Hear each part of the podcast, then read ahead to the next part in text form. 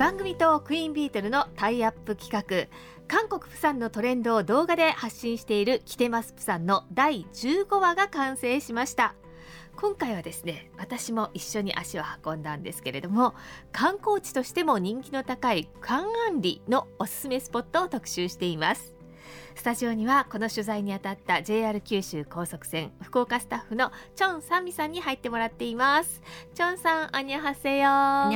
よろしくお願いします。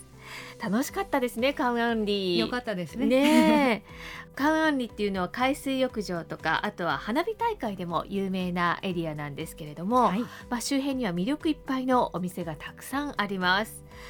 まずクイーンビートルが到着するプサン港国際旅客ターミナルからはカンアンリまでどういうふうに行くのがいいですかね？そうですね。まずはプサン駅の方に移動していただいて、はい地下鉄ですと30分ぐらいで1回乗り換えで到着できます。あとはタクシーでも同じぐらいの時間で着く場所になります。だいたい30分ぐらいですかねそうですね。そのぐらい見ておけばいいと思います、はい、まあ関羽という場所はこの番組でも何度か紹介はしたんですけれども今回もですねとってもいいお店を紹介していきたいと思います、はい、最初にご紹介するのが関安里の海水浴場から歩いて本当にすぐの場所にありましたね。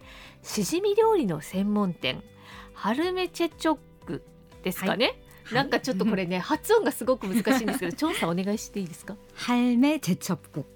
です。ここは朝早くから開いてましたね。そうですね。朝6時半から営業している店です。何が有名かというと、しじみ汁がとっても名物なんですよね。はい。で、しじみ汁が2種類ありましたよね。そうですね。ちょっとあっさりめと、あと濃い味のしじみ汁があって、で、あっさりめの方がだいたい1万ウォンで、濃い方が1万4千ウォンはいで。したね。でしじみがですねむき身で入ってるんですけれどもこれがねびっくりするぐらいの量が入ってるんですよね。本当ですね。もたくさんう入ってましたね。はい。でその濃いめのちょっとお高い方のしじみ汁はすくってもすくっても食べても食べてもなんか尽きないぐらいはい。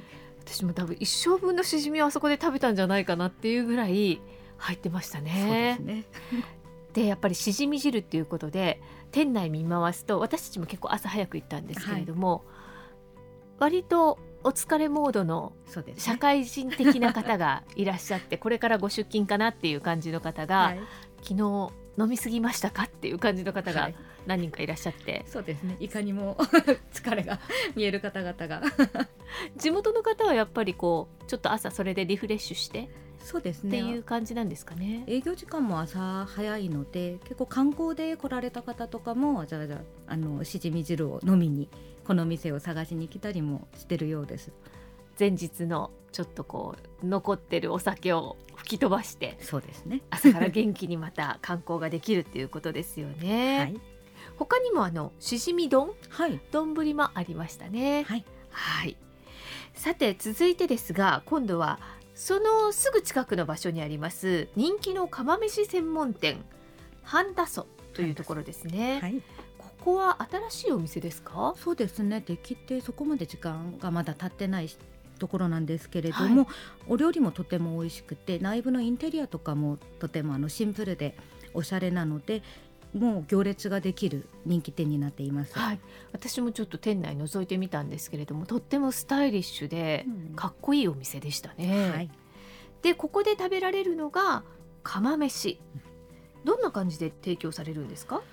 まずはあの釜飯のサイズなんですけどちょうどあの1人分1人前のサイズの釜に出てきて注文を受けてからその場でこう圧力鍋のスタイルでもう炊いてくれるので、うん。蓋開けたら頼んだものにもよるんですけど今回はアワビとかカニがもうそのまま豪華に丸々入ってますので開けた瞬間みんなわーってなるような、見た目も豪華ですね、そうですね種類って何種類ぐらいありました？結構あります？はい、ただ海鮮だけじゃなくて、うん。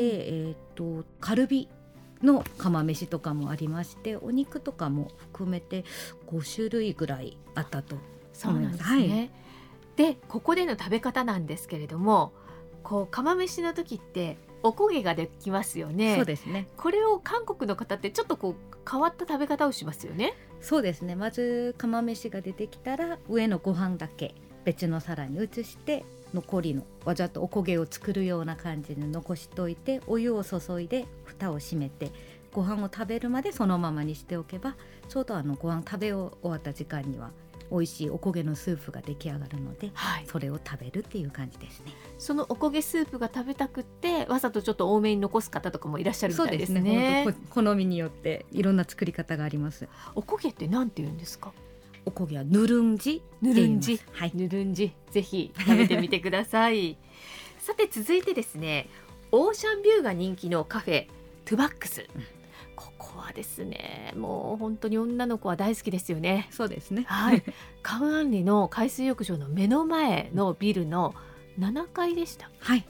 にあるカフェなんですけれども見晴らしがいいですね。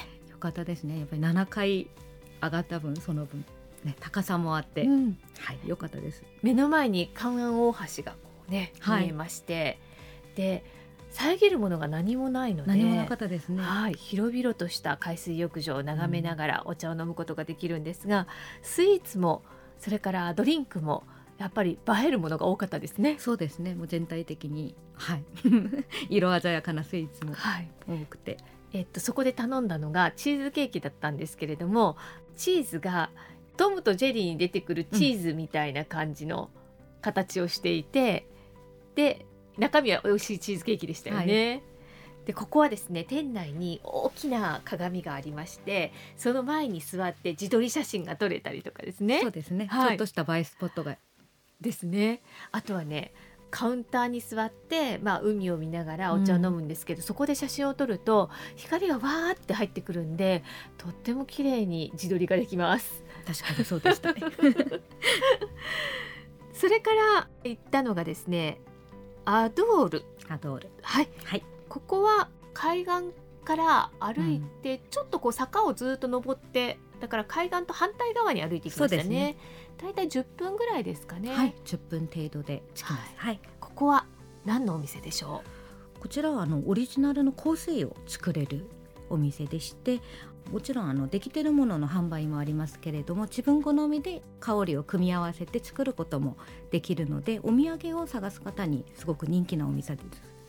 はい、入ったら店の奥の方にこう壁がありまして、うん、壁に取り付ける形で上の方に取り付ける形で色付きの香水がそうですね。何種類ぐらいですかね。10種類ぐらいありましたよね。はい色とりどりの香水がこう入った瓶がありましてそこのレバーを押すと香水が出てくるような形で、うん、自分でそれをちょっとずつ入れて調合できたりするんですよね。で、ね、またその調合している写真を撮るととっても可愛い写真が撮れるっていうことで、うんはい、インスタグラムにもそういう写真が上がっていました。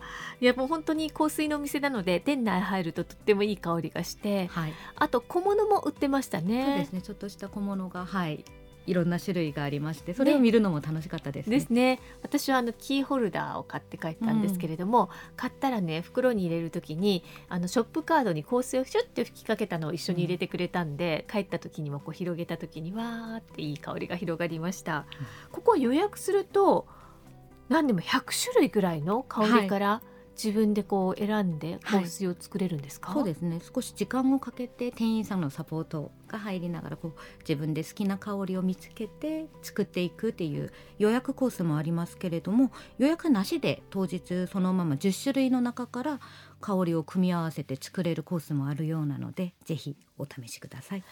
100種類あるとちょっと本当に迷いそうですよね。そうですね。100種類は多かったです。でもあの私たちが行った時に一人で来られてた女性がいて、なんかこう鏡のドレッサーみたいなところに、ね、たくさん香水の瓶が並んでいて、それを少しずつこうね、こう香りを嗅ぎながらこう調合してましたよね。うん、楽しそうだなと思いました。うんということでパタパタと4件ですかねご紹介しましたけれども、はい、どこも、まあ、いというか、ね、割と近くにお店がありますので、はい、ぜひ行ってみてください。ここまでは JR 九州高速線福岡スタッフのチョンサミさんでした。チョンさんありがとうございました。ありがとうございました。